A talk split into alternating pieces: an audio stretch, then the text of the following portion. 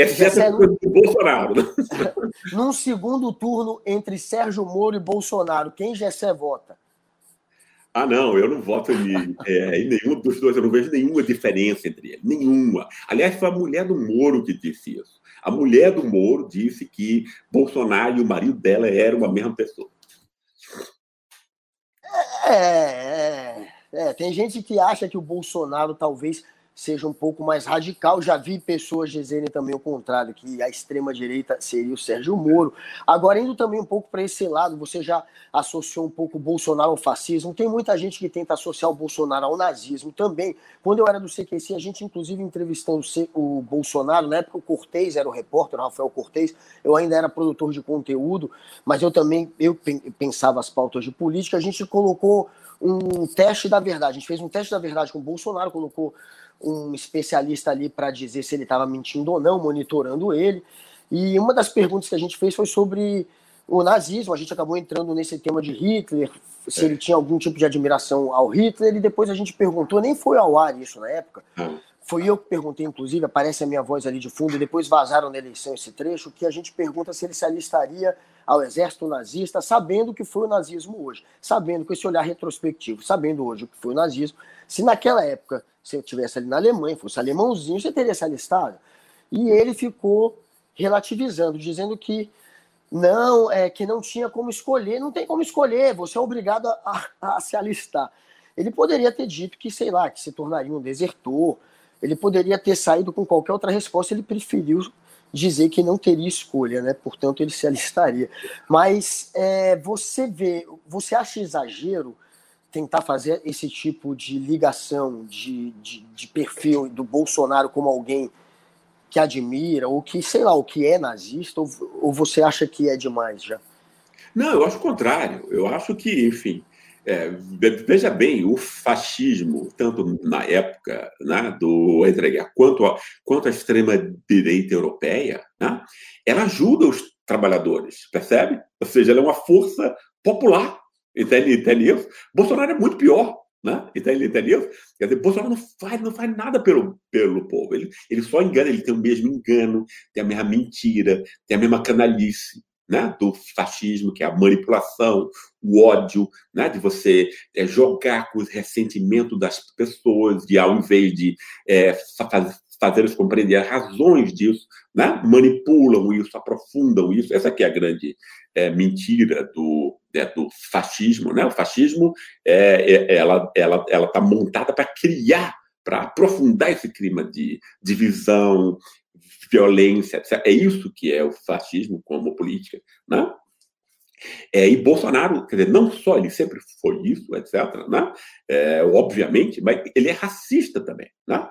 Esse racismo é extremamente importante, porque é a coisa do fascismo brasileiro. Quer dizer, o fascista brasileiro o fascista, é o cara racista, né? entende? que tem despreza, porque o racismo o que é? Né? A grande violência é, do racismo é que você não só explora, porque o, a classe média branca brasileira explora os negros até hoje. Explora como escravo. Né? O que é empregada doméstica, a faxineira, senão a redefinição moderna é, da escrava doméstica. Né?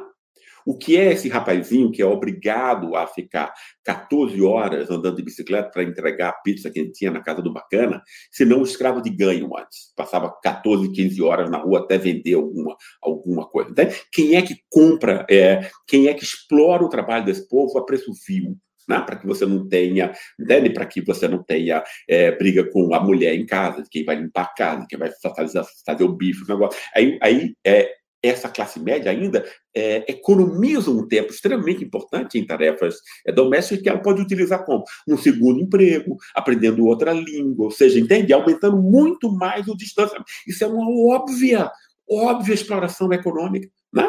Agora, além disso, tem o quê? Tem o prazer. A gente tem que entender isso. Por isso que a gente percebe o mundo como economia, a gente não vai entender nada como o mundo funciona. Né? A gente precisa saber dessa, dessa necessidade, porque o negócio é, é o seguinte: você pode dizer que todos os homens e mulheres têm dignidade.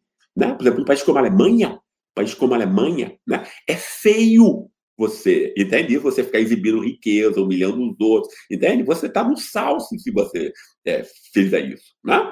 É, e 90% das pessoas têm dignidade. A polícia não entra na casa dela chutando a porta, desrespeitando. Você não, você não é desrespeitado por ninguém, porque se você for, a pessoa vai pagar na hora. Entendeu? Né? Ou seja, então você universalizou a dignidade. Um país como o Brasil, o que você faz? Né? Você não só universaliza, como a, a fruição dessa dimensão simbólica, moral no Brasil, ela vai ser pervertida. Você não fica contente de estar é, numa sociedade que universaliza a dignidade. Houve uma pesquisa aqui na Alemanha perguntando os alemães o que eles tinham aprendido com a pandemia. Mais de 60% disseram: Eu aprendi que no meu país, quando a gente precisa, ninguém deixa o outro, ninguém solta a mão do outro. Olha que coisa bonita. Né? Eu espero ouvir isso no. Quer dizer, eu não vou estar vivo, mas enfim, daqui a 500 anos, né, quem sabe, entendeu? Dizer, no Brasil, essa noção da dignidade ela é completamente permitida. Por quê? Porque as pessoas têm prazer, isso é típico de uma sociedade escravocrata, que nunca se criticou, tem prazer em humilhar o outro. É isso que a gente tem visto nas redes sociais hoje em dia. Né? O prazer é você humilhar o outro. Olha, você, eu ganho em, em um dia o que você ganha no mês, se eu não sei o que. Então, para, faça isso, você é um merda. Entende? Entendeu? É isso que a gente diz. Ou seja, né? uma, uma sociedade doente, né? porque não só tem uma exploração econômica, né? mas essas classes de cima, essa classe média branca, ela é branca, e precisa entender isso, ela é branca. Né?